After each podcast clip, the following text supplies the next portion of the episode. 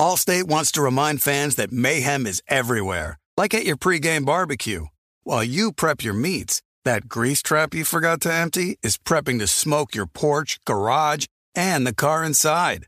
And without the right home and auto insurance coverage, the cost to repair this could eat up your savings. So bundle home and auto with Allstate to save and get protected from mayhem like this. Bundled savings vary and are not available in every state. Coverage is subject to policy terms and conditions. With the Wells Fargo Active Cash Credit Card, you can earn unlimited 2% cash rewards on purchases you want and purchases you need. That means you earn on what you want, like trying out that new workout class, and 2% cash rewards on what you need, like a foam roller for your sore muscles. That's the beauty of the Active Cash Credit Card. It's ready when you are with unlimited 2% cash rewards. The Wells Fargo Active Cash Credit Card. That's real life ready. Terms apply. Learn more at wellsfargo.com slash activecash. The volume. The Three and Out podcast with me, John Middlekauff, is presented by FanDuel Sportsbook. There's no better place to make every moment more than with FanDuel. America's number one sports book. Very easy to use, safe and secure. You get your winnings fast. I cannot recommend it enough. Love gambling with FanDuel. If you are new, just download the FanDuel Sportsbook app to get started now. Sign up with promo code Colin so they know we sent you.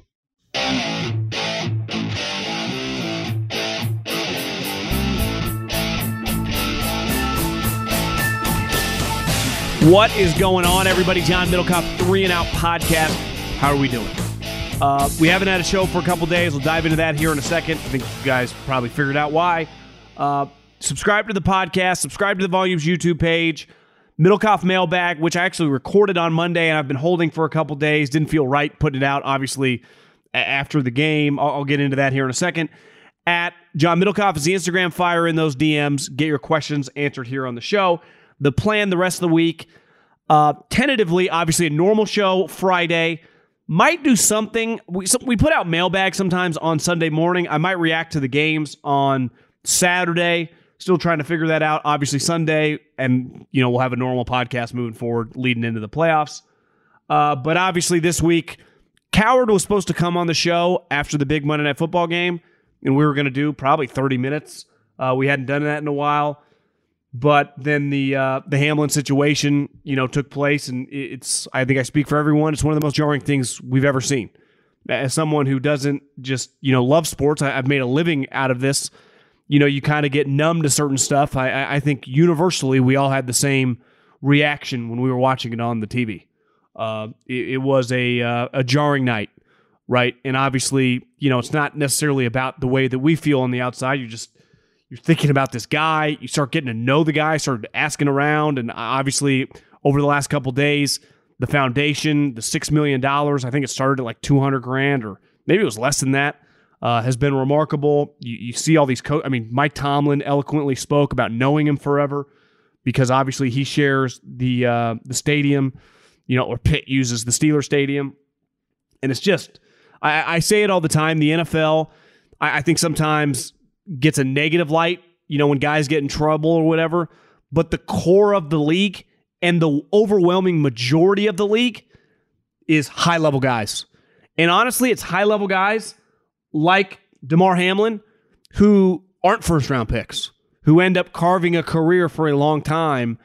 And to see a guy, you know, fighting for his life as of recording this right now, it feels like, you know, I think Schefter reported and he's got aunts and uncles and a marketing agent that I've, I've seen some updates that he's making positive signs. Obviously, still not out of the woods yet, but one thing I, I have never ever I, I, wasn't cut out for just the injuries in football as like someone that had no control over it. I hated that the the way it made me feel, and I'm just talking about normal injuries. I think my second year in Philly, I think it was 2011. Mike Patterson uh, had like a brain. I don't know if it was an aneurysm, but something where he just offensive, defensive line drills. We were up at training camp at Lehigh back when the Eagles used to go to there, uh, where CJ McCollum, the basketball player, went to school. A little little college up in PA, just dropped like a rock, and different. I, I don't think this was during the drill. He might have just been standing there waiting. Might have been during the drill. I forget the exact details. I just know he was down. And in a similar situation, it felt life or death. And, and I think it was. And players were freaking out. It was jarring. It was the most one of the most chilling things I've ever experienced live, definitely on a football field. And th- that that feeling, you know, the difference at training camp, it was only the people there, right? It was only us, the scouts and the coaches, and the, even the other t- the other part of the team was on the other end of the field. Obviously, practice gets canceled after that. Ambulance come gets them. The thing about Monday Night Football, millions of people watching and, I think you know universally we all just share the same. I, your heart just drops like a rock. You just you're you're moved emotionally, and it was you.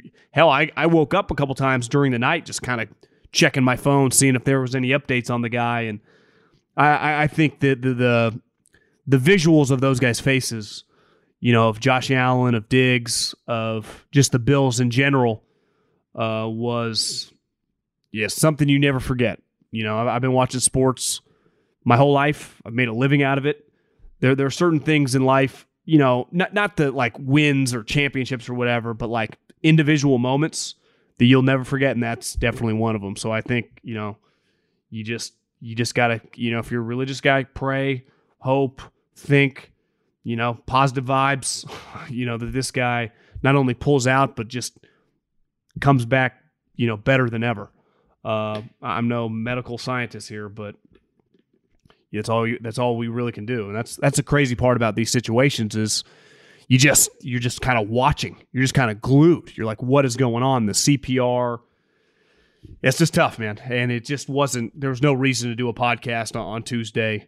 Uh, honestly, I didn't really feel like doing one yesterday either just kind of letting every you just gotta one i mean we just gotta see what happens to this individual in the football stuff because there are questions to be asked as time goes on uh, but th- those will be answered you know and we'll talk about them i'm sure coming up on you know podcasts to come.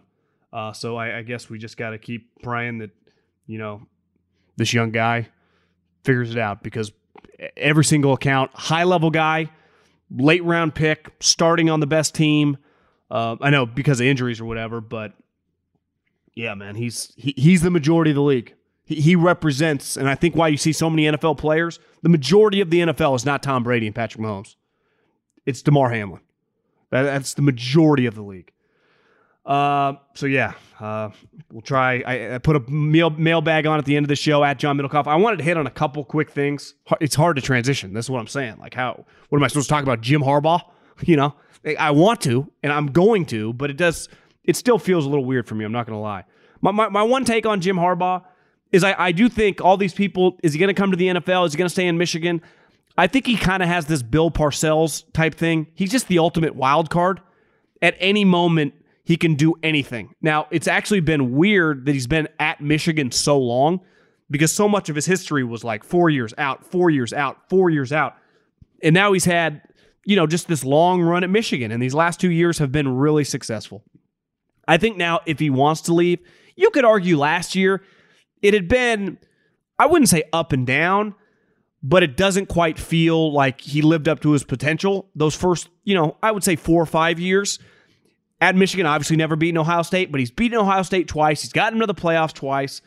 I heard someone say, it might have been Russillo, They've only won one national championship in the history of the program. If you would ask me how many how many uh, national championships does Michigan have, I would have been like five. So it's not, it's not like this ain't Alabama. You know, this isn't this isn't USC. This is hell. This isn't Oklahoma. He has done a remarkable job. If he wants to leave, I can't blame him. But if he stays, like I'm not going to be shocked. I, I don't think anyone truly knows what the hell Jim Harbaugh is going to be. And the other thing is that if he leaves, everyone's on the table. If you told me he became the Cardinal head coach, if he became the Panthers head coach, if he became the Broncos head coach, like he'll never coach Russell Wilson. He won't. He coached Alex Smith, who was not Alex Smith at the time. So, like the ultimate wild card. Uh, resting players. I, I had to take the last podcast about how I thought the Giants, you know, should keep playing hard. You know, they they've already they're not going to make it far. They can get to 10 wins, beat the Eagles, kind of derail their season a little bit, go into the playoffs with a bunch of momentum. And I had a buddy in the league bring up a good point. He's like, I, I don't know if you could look at it like that because all it takes is you get to the dance and the team you're playing, let's say they play the Vikings in the first round, Justin Jefferson rolls his ankle the first series of the game. All of a sudden, the Vikings are missing Justin Jefferson. You win that game, which honestly they could even with Justin Jefferson. And the next week, you're playing, let's just pick a team, the 49ers. And the 49ers, Brock Purdy is gets injured. So now they're on to Josh Johnson. Like weird shit happens in the playoffs in all of sports. So you can't look at it, well, we're playing with house money. That's just not how teams operate. That's not how they think. Now, I did see before I recorded this that Saquon Barkley said that he hasn't been told he's resting. So I, I wouldn't put it past Brian Daboll, but um, but yeah, I mean, I I would be prepared, and I, I never ever fault shitty teams for benching players. Like I saw the Bears, Justin Fields is out. Right, the the football team they're done playing their rookie. Like I, there is no competitive integrity week 18. If you've been shitty all season long, it makes no sense. Absolutely none for the Bears to attempt to win this game. It made sense for them to attempt to win games all season long, but you get to this point when you're the number two drafting team, just just lose the game. It's what I, I go back to the Miami Dolphins a long time ago. Brian Flores' first year, they tanked all season long. They sucked. And then they won three of their last five games. And it led them to Tua instead of Burrow. They would have just drafted Joe Burrow. Now you could argue they drafted, they could have just taken Herbert. Yeah, but it's easy to say now. Most teams had Tua ahead of Herbert, which sounds crazy now, but that's just the reality. So I got no issue with any bad team resting players. None. And I that like it's the integrity of the game. Bullshit. If, if you told me Seattle, right, is playing the Rams. Now you, the, here's the thing: the Rams have like win or lose. They don't have their pick, so uh, you might might as well try. And I, I saw that Robert Saleh uh, said that through hell or high water, they will do anything to basically fix Zach Wilson and to get him right. And I, I think there comes a time in any business, in any financial transaction, where you kind of got to eat your losses. Every single human being, every single human being, every single business will make mistakes. And honestly, a lot, most of those businesses, most of these teams will make mistakes with their most valuable picks eh, over the course of time. There is nothing you can do to avoid it, right? It just, it's going to happen to everybody. Belichick misses, Andy misses, the Jets miss, the Yankees miss, the Lakers miss, Amazon's missed, Netflix is missed. Everyone can miss. It's how fast do you pivot off of it? And I get, because part of it is like, I do believe that Robert Saleh and Joe Douglas don't want to give up on this guy. Because I think it's a lot easier. Like, Belichick's the best at it. He'll he'll throw you, you know, overboard within two years if he if he realizes you're not good enough. I think over time, Howie Roseman has got really good at that. Right? He'll he'll pivot fast. If you, it's not working, boom, I'll pivot. But I think to be able to do that in most, I would say in most professional endeavors, it comes with experience. It's hard when you're young, when you're new to a job, when you have less experience. Robert Saleh's been on the job, what, two years? Joe Douglas has been a what? A general manager? Three, three and a half? Like these guys haven't been at the job that long. So it's I understand where it's more difficult in the shoes they're sitting in to go like, let's give it one more year. If you know, and let's face it, they gotta know he ain't it, you gotta pivot. You can't even keep him around. You just gotta move on. And I don't necessarily think they're lying. Like now they could change their opinion with time. Maybe the owner could force their hand. But I I wouldn't put it past them to be like, I, I think we can give it an off season, get them mentally right. Because you don't want think how much credit they would get if in like two years, like remember when everyone thought they should cut him and they kept him, and now he's just a solid player. He never lived up to the number two overall draft pick, but he's a solid player. I'm a big believer on pivoting fast. And I think you've never had to pivot faster than you do in 2023. Just the way all factors are in life. And here's the thing he's not, it's not like you're paying him Russell Wilson money. He was the number two overall pick. So yeah, he got 26 or 27 million dollars guaranteed, but who cares? You know, if you know, and let's face it, we all know, we've all seen him play, just move on. There, there is nothing wrong with that. And I think it's really going to test their ability this season to kind of cut out the, yeah, you're going to have an egg on your face. Do you know where you won't have egg on your face? The team. You've drafted all these sweet players, and you're getting a lot of credit for that. So if you pivot, I actually will give you credit for like, listen, you made a mistake. You should have taken Justin Fields. We all saw it. But, uh, you know, the only hope you have for being competitive. And here's the thing look at that division. Obviously, the Bills are going nowhere for a long time. But Mac Jones? Are we sure Mac Jones is going to be on the team? Because I sure as hell not. If you tell me he gets traded to the Raiders, I, I got that one circled. What the hell are the Dolphins going to do? Every one of their quarterbacks always gets hurt. So if the if the Jets are just proactive into just figuring out their quarterback situation that does not exist on their roster, they'd have a chance to kind of take that second pole position for the next several years because their team, you know, them and Miami are pretty good. Obviously, is much more talented than the Patriots, but as you saw, they can't be the Patriots because they can't. They don't have the quarterback play. If you don't have quarterback play, Belichick's going to eat you alive. Allstate wants to remind fans that mayhem is everywhere, like at your pregame barbecue. While you prep your meats, that grease trap you forgot to empty is prepping to smoke your porch, garage, and the car inside. And without the right home and auto insurance coverage, the cost to repair this could eat up your savings. So bundle home and auto with Allstate to save and get protected from mayhem like this. Bundled savings variant are not available in every state. Coverage is subject to policy terms and conditions. When you're hiring for your small business, you want to find quality professionals that are right for the role. That's why you have to check out LinkedIn Jobs. LinkedIn Jobs has the tools to help find the right professionals for your team faster and for free. LinkedIn isn't just a job board, they help you hire professionals you can't find anywhere else. Did you know 70% of LinkedIn users don't visit other leading job sites? LinkedIn's the only one I use. On LinkedIn, 86% of small businesses get a qualified candidate within 24 hours. Hire professionals like a professional on LinkedIn. LinkedIn is constantly finding ways to make the process easier. They even just launched a feature that helps you write job descriptions, making the process even easier and quicker. Post your job for free at linkedin.com slash J-O-H-N. That's linkedin.com slash J-O-H-N to post your job for free. Terms and conditions apply.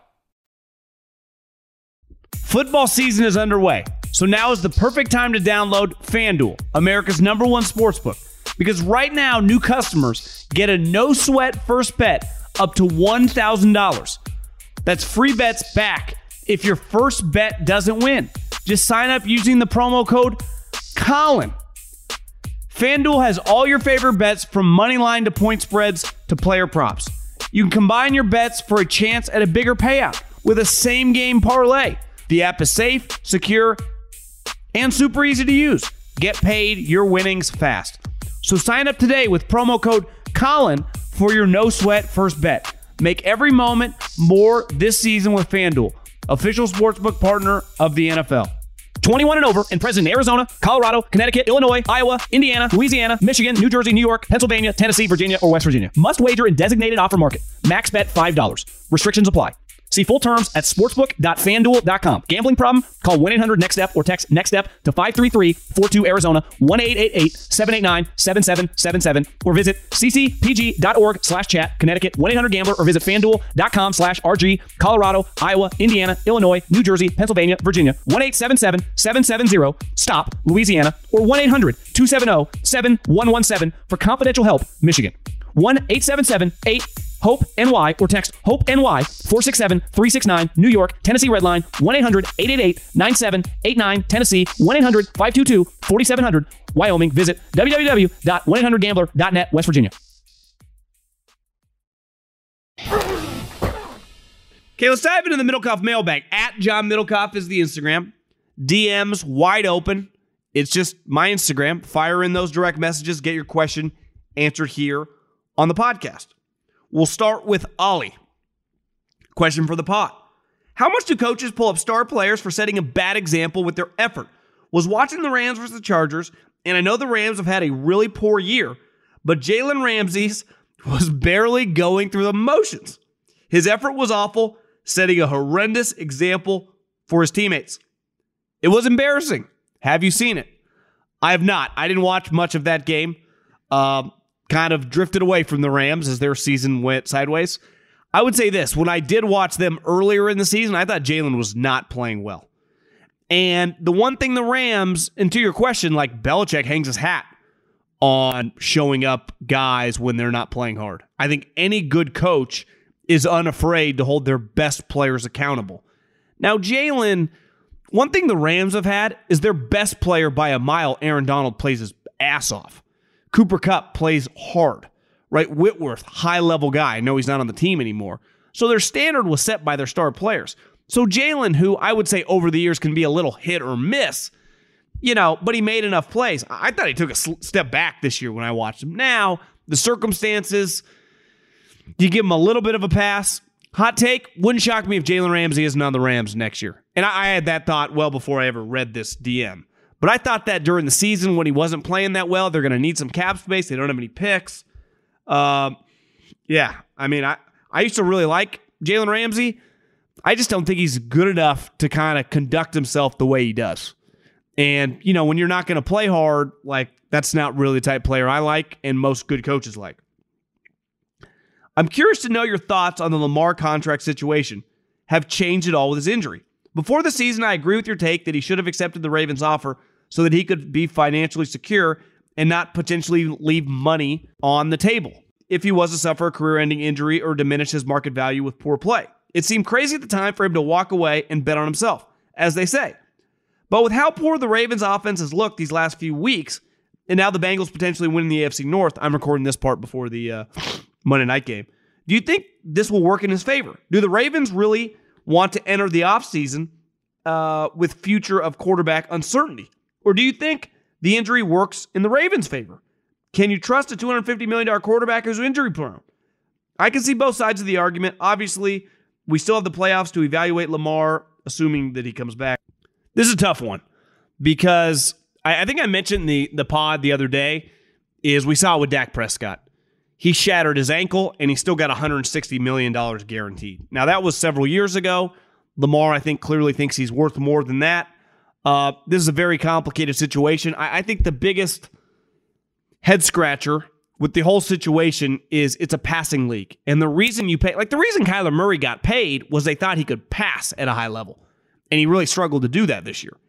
Obviously, he's an elite athlete and can make plays with his feet, but they felt good about he could be a 30 to 35 touchdown a year, every single year guy. Now, Lamar has done that before his MVP season a long time ago, but you know, the receiver situation's in flux. Are they going to fire Greg Roman? I don't have the answers. I, I, just know this. If I'm a Raven fan, I'm like, what the fuck, man? We got more questions than we do answers. I was thinking about that game last night, or I'm recording this on Monday, yeah, so Sunday night. The, the Ravens, and people are like, you called them an underachievers. They've had a bunch of injuries. I just know that the Ravens coming into the season, I thought were a 12 or 13 win team. I know they're a 10 win team now and have a chance to win 11, but they have not looked like that. For a long period of time, they have looked just mediocre. Like they just, now I understand Lamar's missed games. It's, I wouldn't call it the season from hell, but it's been, uh, it's been a rough season if you're a Raven fan. And it starts with the contract, really. I know you have seen some European, I know you have some European listeners and need suggestions on how to watch my NFL Plus package abroad. Do I use a VPN to hide my location from the NFL? They won't let us use it outside the US. I've been screwed before and have had to pay for a restaurant in Ecuador to let me watch their DirecTV package after closing, but the broadcast wasn't Spanish. Pretty cool, actually. They just told me to lock up when I left. God, gotta love the Europeans. I'm also looking for a good sports bar in Barcelona to watch Super Bowl, but I'm watching the playoffs in Morocco. God, this guy is world traveler. P.S. I talked to another bartender who said running Amazon Prime to multiple TVs is so problematic and glitchy. I think the main problem here is that most sports bar owners are not tech savvy. You should be able to split the feed or run it to all the TVs, right? Happy New Year. This is a complicated question. I have no clue about your answers with VPNs and international. Uh, yeah, so I, I can't help you there. Now, when I've said over and over about Amazon Prime and Thursday night, and definitely YouTube TV getting the direct the direct uh, package, the Sunday ticket. I, I combined DirecTV and Sunday ticket there, but the Sunday ticket. I'm just talking about households. Obviously, the reason sports bars and restaurants they thrive on the ticket, right? That's the reason that they own DirecTV is have access to the football games. I'm just talking about an in-home viewing experience. Amazon Prime and YouTube TV, I, I will not hear any excuses. But I understand the restaurant industry and when it comes to streaming on Thursday night, and then when it comes to the package, that could be problematic. And that is something that needs to be addressed. I do not have the answers to that. Never worked in the restaurant industry, you know, so I, I don't, I, I can't pretend. Now, I'm looking at two TVs. The Rose Bowl is currently on. I have another television. It's actually off, but they both run with YouTube TV, and I've used Amazon Prime on both of them. Uh, now, the one thing is, and I've noticed this like when I've had Amazon TV or Amazon Prime with the game on in the house and gone outside to barbecue and tried to watch it on my phone while I barbecued, it won't let me watch the same feed. Like I'll have to watch the Spanish version. So maybe that's what you were talking about. So I agree. We need to get this fixed. That's part of technology. And the best part about technology is you can adapt fast. Right? It's just it's the ability to adapt and figure it out. YouTube TV, Bezos, Google, figure it out. I don't have the answers, but I hear you. Probably a problem. John, I have a theory on Lincoln Riley.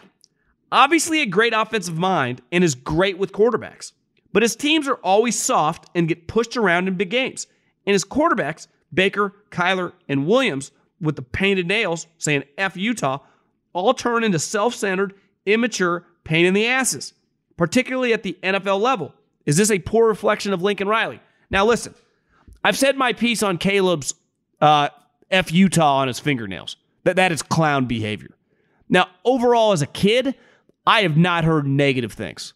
Now, you could argue if you're going to put F Utah on your fingernails when you're playing in a conference championship game, that's a pretty big reflection of you. And I'd argue you're probably right.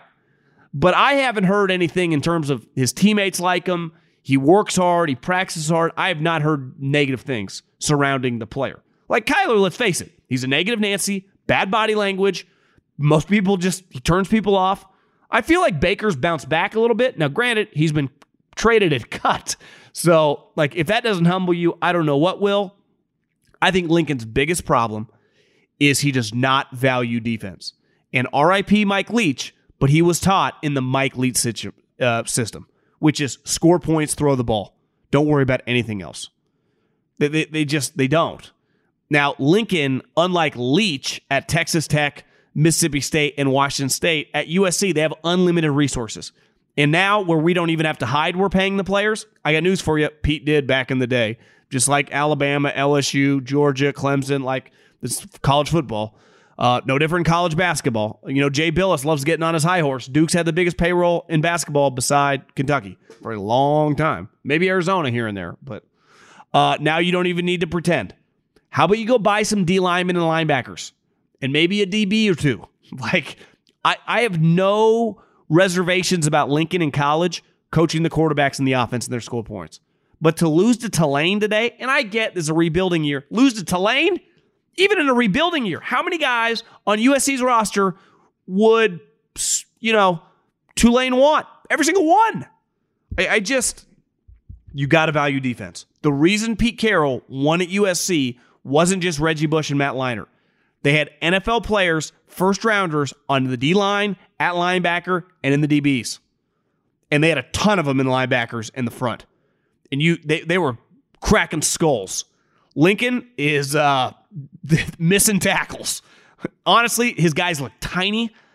They look they just look small. They they looked like that at Oklahoma, and they feel like that against USC. A little unfair for me to judge him on USC personnel wise, but why would anything change? I, I just don't know if he understands. Like, you know why Pete Carroll was good on defense at USC? He's a defensive coach. He loves like he has a de- his scheme is defense. It wasn't offense. His running, you know, schematic beliefs on offense is run the ball because that's usually what defensive players believe in or defensive coaches believe in. Lincoln's just like score points, score some more points. Well, Lincoln, how about the kicking game?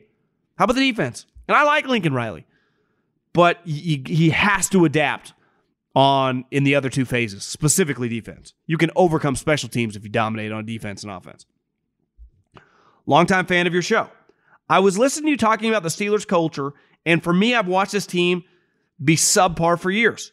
They don't travel well. They do great occasionally and then struggle against lousy teams. Even with Big Ben, a stacked team in the past, they would be fighting end of the season to squeak into the playoffs and get bounced in the first round. I believe Tomlin is undisciplined and it always filters down to his team. Look at the stats. What do you think? Well, I mean, they're always in the playoffs. Like, it's p- part of my thing with their culture and their standard. I, I didn't act like they were win the Super Bowl every year. And when's the last time Big Ben had some powerhouse team? Like five years ago? I mean, the Steelers' quarterback play has been pretty shitty for a while. Ben's arm fell off the one year, then he came back for two years and was old and bad. This year they're playing with a rookie and Trubisky, and they refuse to go under 500. Refuse. It's impossible. Like they have the same record with Trubisky and with Kenny Pickett currently as the Green Bay Packers have with Aaron Rodgers. So yeah, there is some flaws. Offensively, they should be more dynamic, but like I, I think Tomlin's standard of winning and being competitive is pretty high. Now, is it the Patriot dynasty? No. Is it the current Chiefs, Andy and Mahomes? Of course not. Is it pretty damn good and better than 80% of the league? It is. Now, and if he wins this week, he just never has a losing season. Like, I, I just think that's pretty impressive. Are there things we can nitpick? For sure. There are. Right? Like you said, undisciplined. Well, part of being a great defensive team is kind of teetering the edge, you know, pushing the envelope. Like, you know what most good business businessmen do? You know, kind of toe the line of kind of getting in trouble sometimes in their business. It's life. Part, most great defenses or really high end defenses, you know, cause some havoc, get some flags thrown on them, get some guys ejected. It's, it's part of the deal. You got to toe the line. That's that's where all the risk is.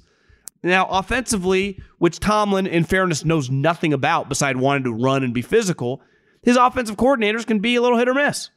I thought they were really good with Bruce Arians, and then they fired him. I actually kind of like them with Todd Haley. Then they fired him. When they and part of it, it's not even Tomlin. If you're a Steeler fan, you would know this. The ownership gets very mad when you get too pass happy in Pittsburgh. They want to run the ball. It's the Rooney family way. It's like the, their business motto: run the ball, play defense. Which, in fairness to them, has worked. Hey, bro, I block. I got blocked by your hacker on Twitter for calling out your hacker miss your insight. Can you unblock me? I'll unblock you, buddy. I got my Twitter back. I think the rules committee needs to put the kibosh on the lateral craziness at the end of games. It's childish, unprofessional, and does not live up to the professional standard of play. We got a real uh, football Karen here. Yeah, I mean, I, in fairness to the football Karen, I, I there are times when I agree with you. I, I saw today in the Mississippi State game, they were up three. Illinois tried to do these crazy laterals. Mississippi State intercepted one of the laterals, took her to the house, and ended up covering. They were up three. The the point spread was three and a half, and they obviously they won by nine. It is kind of a stupid play, and let's be honest, has it ever worked?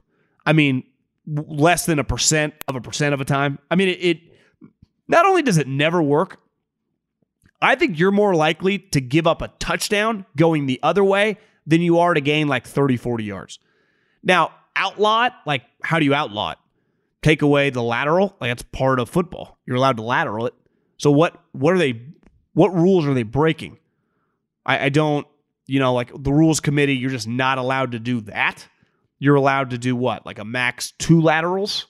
What's what's the max lateral? Three laterals? I I agree that it's pretty stupid. Uh, but here's the other thing: it happens how often? A couple times a month. It, it doesn't happen as much as you think. It, honestly, it happens in college more than it does in the pros. Uh, doesn't bother me clearly as much as it bothers you, but uh, I hear you. It's it's not my favorite play in football. For the mailbag, could some of Dak's interception troubles be from the thumb he fractured in the week one against the Bucs? Possible, you know, possible. Tough guy, doesn't want to talk about his injury, but he, he makes enough really good throws where it's like, he, let's let's face it, healthy, not healthy. Prescott throws some picks now. Part part of the and the reason he throws some picks, it's pretty simple. He's a timing rhythm path, passer with you know an average arm, and people like average. Not, yeah, he's got an average arm. he makes up for it. He's really smart. Uh, he's big, so he can see. He's got a really good feel for the offense. Him and Kellen Moore have been there the entire time together as a player and as a coach. So they're like his knowledge of what they're doing is really high. Sometimes if he's a second slow, like it, Philip Rivers threw a lot of picks, not because he didn't know what was going on. The ball doesn't go very fast. It is harder to catch, you know, Josh Allen's fastball than it is Dak's. You know, it's it's easier for Aaron Judge to hit the guy throwing 91 than it is for the guy throwing 99. Now, if you time 99, you can hit it. You can pick Josh Allen's ball, but you can time an out route against Dak easier than Mahomes or Allen. If Brady goes to the Niners or a legit team next season and wins another Super Bowl, could we start calling him Father Time? He would have earned it. I think a lot of people have, you know, put Brady on the Niners rightfully so, right? Grew up in the Bay Area. Famous picture of him at the 1981 catch game with uh, Montana to uh, to Dwight Clark. He's not going to the Niners. It's just, it's just not happening, and that's as separate from Purdy. Like I, he's not moving back to the West Coast. Now I get it. Parents sentimental. My mom's old. I you know I, I understand that the the you know the nostalgia of just what things mean to you and family and the connection. It's it's the older you get, it's powerful. And Tom's older than me, and still has both of his parents, so I I, I get it. Uh, I mean, I, I don't I can't put myself in his shoe. I'm not Tom fucking Brady, but you know what I mean. Anyone listening to me that's that has lost a parent or has older parents, who's the older you get in life, there are things that trigger emotions and make you feel in a positive way. So I, I, I would understand there being some draw, but he's lived on the East Coast so long. Now he's been in Florida. I bet he loves Florida, the no state income taxes. He moved his businesses there. Uh, I my guess would be one of the East Coast teams like Miami, the Giants, the Jets. Because if he could go to Miami, why couldn't he play for the Jets? And the Jets are probably better suited than Miami, to be honest with you. Hi, Brandon. Messaging you from my wife's account. Diehard Niner fan. Love the pod. What are your thoughts on the 49ers quarterback situation? For the sake of for for the sake of the argument, if Brock Purdy has a good playoff performance and wins a couple playoff games, do you think they should go ahead and ride with Brock for the future? It's hard to find a quarterback in the NFL, and why risk starting Trey next year, killing Brock's confidence and experience since we know more of his game? What are your thoughts? Well, I would say it's a lock at minimum they're splitting reps right now. And that even feels like Brock, they're splitting reps, but Brock's the starter type deal. And more than likely, Brock's just the offseason starter. What they did last year was a mistake. Now, part of it is like once you draft a guy high, you usually just name them the quarterback. But they did that with Zach Wilson and Trey Lance, and it backfired big time. Now, Trey got hurt, but training camp was pretty ugly. I was there. I was trying to be positive because he has these big physical attributes, but the ball fucking flies all over the map.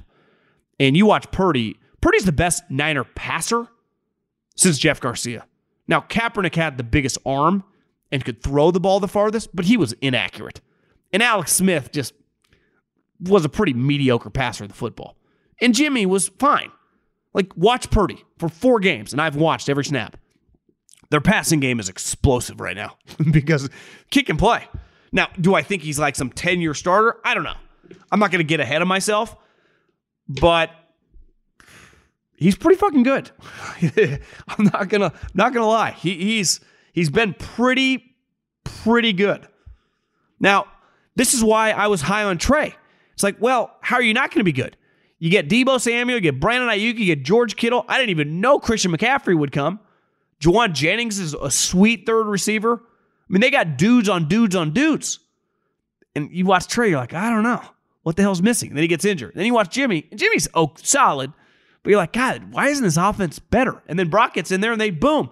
They scored 30 plus points in four out of his five games. Uh, what huge fan. Was there ever a specific player you scouted that you thought was amazing that ended up not playing well, and vice versa?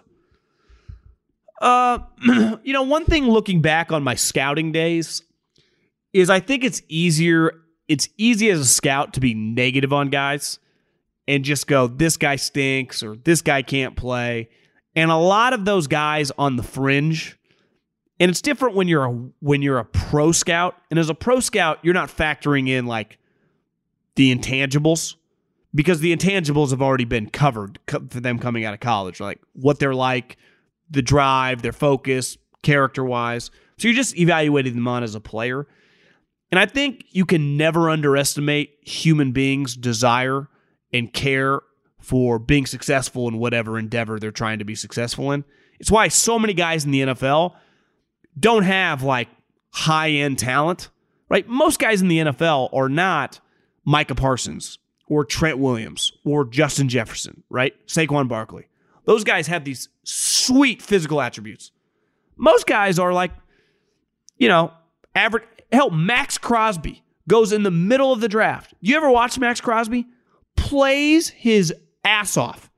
There have been, since I've been just talking about football the last decade, even scout, even since I've worked in football and now been talking about it for 12, 14 years or whatever, the amount of more talented players that just don't make it in the NFL because they don't really try that hard or they're not that tough. So, you know, probably a lot of guys over the years when I did it, did I just underestimate? Oh, he's just not quite tall enough. Oh, he doesn't try hard enough. Right? Like intangibles matter. I didn't like Matt Barkley at all. I thought he'd be in and out of the league in a couple years. Well, I read this article the other day about when they were recruiting Von Miller to come to the Bills, and I stood up in a draft meeting like, this guy's going to stink. He's not going to be able to play. You know what? Why he's going to have a decade long NFL career? Now, he's not a starter, but he's in the league. And I didn't even think he'd get that far, is because guys really like him. And Josh Allen, when the GM called Josh Allen to recruit Von Miller, he said, I will do this. Like, I got no problem doing this, but can we resign Matt Barkley? and being liked by your, you know, teammates and the most important teammates is important. And then Barkley told the story. He gets Von Miller's number. He calls Von Miller. He said, Von, I, I saw it on the internet like last week. It was incredible. He's like, bro, this is the AFC East, man. You get to play against Tua, Mac Jones, and Zach Wilson. This Barkley said he said this verbatim. He's like, think about that. Six times a year. Now, obviously, Von got injured, but think about how little Josh Allen thinks about the fellow quarterbacks in the AFC East. Don't even blame him. Josh Allen is the new Tom Brady. He knows all these guys are not on their level. Uh, I, I would say, I mean, I had a top 10 grade on uh, Dion, Dion Jordan, uh, the pass rusher out of Oregon. He was like a couple years ahead of like Buckner and, and Arik Armstead. And I, he got drafted high, but he was a disaster. Now, granted, the like when you went through Oregon, and this was hard. I, I only did college scouting, like on the road. Truly, I did some college. I got to go to some colleges my second year, but like just do the road my third year. You know, it, it takes time to really get to know who's shooting you straight, who's not shooting you straight, and you know there are probably some programs I was more comfortable with my sources than others. Uh, you're you're probably only as good of a scout. Obviously, like you got to be able to identify players, but I got news for you. This isn't, you know, electrical engineering. We're not building the Golden Gate Bridge here. We're erecting, you know, the Sears Tower. You can learn most guys if you have some just natural instincts for athletics, learn how to scout. Now, obviously, there are going to be some guys that are better than others, but it comes down to understanding the way guys are wired and what you're looking for in people and players and getting the right information. Because if you get some of this information, you would look at your GM and your coach and go, Coach, there is no way you want this guy in the building. But if you don't have that information, you might be pounding the table for the player. Then all of a sudden, two years later, not good. Tua ain't coming back this season, and I think he needs to consider retirement in the offseason. He's potentially had three concussions over a four month span. I love the guy and who he is as a player human, but it ain't worth being a vegetable in 10 to 15 years to your kids. Yeah, I, I think it's easy for all of us to say he should retire and quit. I'll be shocked. I do not think he's going to. Uh, I, I think the media and fans, everyone's gonna retire, retire, retire. I even I think I saw his brother said he'll be back. He'll be back. He he's not gonna stop playing. Now, the Dolphins are not going to pick up his fifth year option at the end of the season. So he's going to be on one more year. Is he even going to be the starter there next year? And then if he in a year he becomes a free agent, let's say he doesn't play because they sign a player. Like who's signing him to play? You just you can't invest into something. Like ultimately it is a business. So he gets to choose. Like this is not 2020. Like he gets to choose. you know, it's his decision. Now it's also the team's decision whether I sign you or whether I make you the starter. And I think it's fair to say those days are done. But to think that he's going to retire, I hear you. Uh, you know, if, if he retired, I don't think anyone can blame him. But I do not expect him to retire at all. Urban or Hackett? Who had the better head coaching career? Hackett lasted longer, not much, but Urban got more lap dances. Need your opinion on the matter, sir? I would say that it's not even close. Urban Meyer had the worst head coaching tenure I've ever seen. Now, there are probably some in the 70s, 80s, and 90s that obviously in the 70s and 80s, I wasn't around for most of it and wouldn't remember. In the 90s, you know, I'm just a junior high, elementary school kid, probably not super locked in. Since I've been following football closely, I would put on the short list of Jim Tomsula, Freddie Kitchens. Obviously, Hackett would have to go on that. I think Urban takes the cake, though.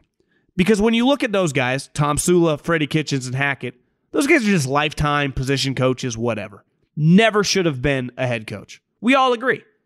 Hackett's going to be coaching the NFL for a long time, right? Freddie Kitchens is coaching somewhere, I'm sure. Tomsula bounced around. Urban Meyer was like a top five all time great college coach.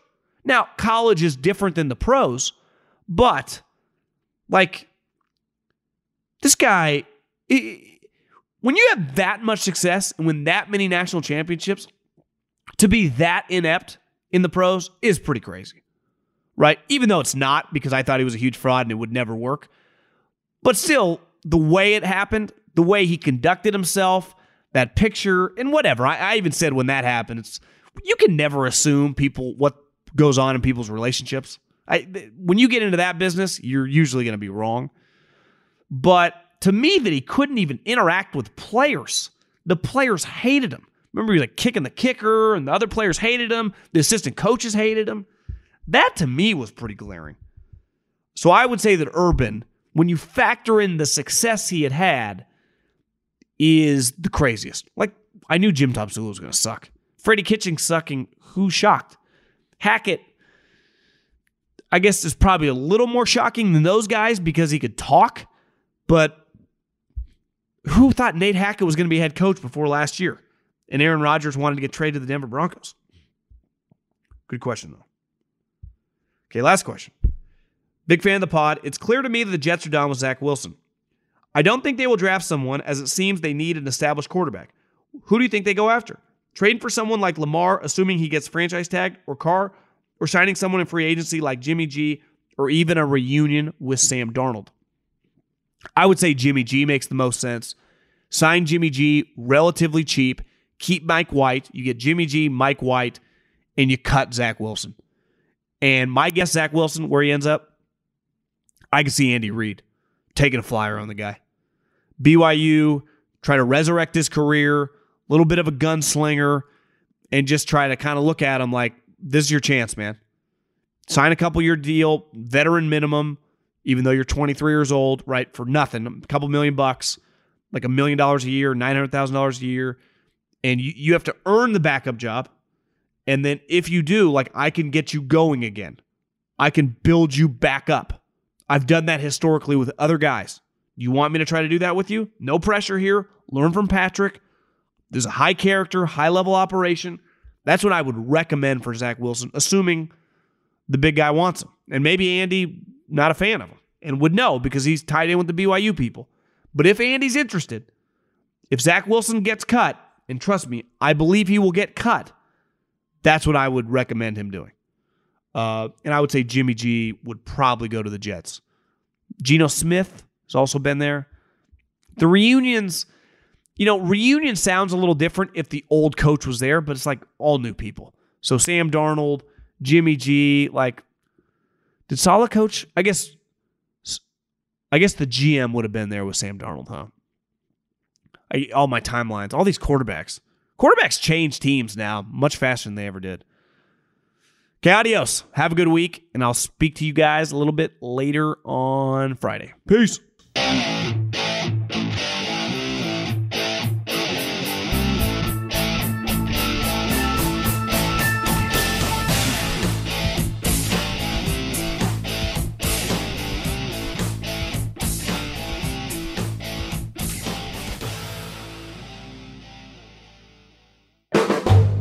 Volume. Allstate wants to remind fans that mayhem is everywhere, like at your pregame barbecue. While you prep your meats, that grease trap you forgot to empty is prepping to smoke your porch, garage, and the car inside.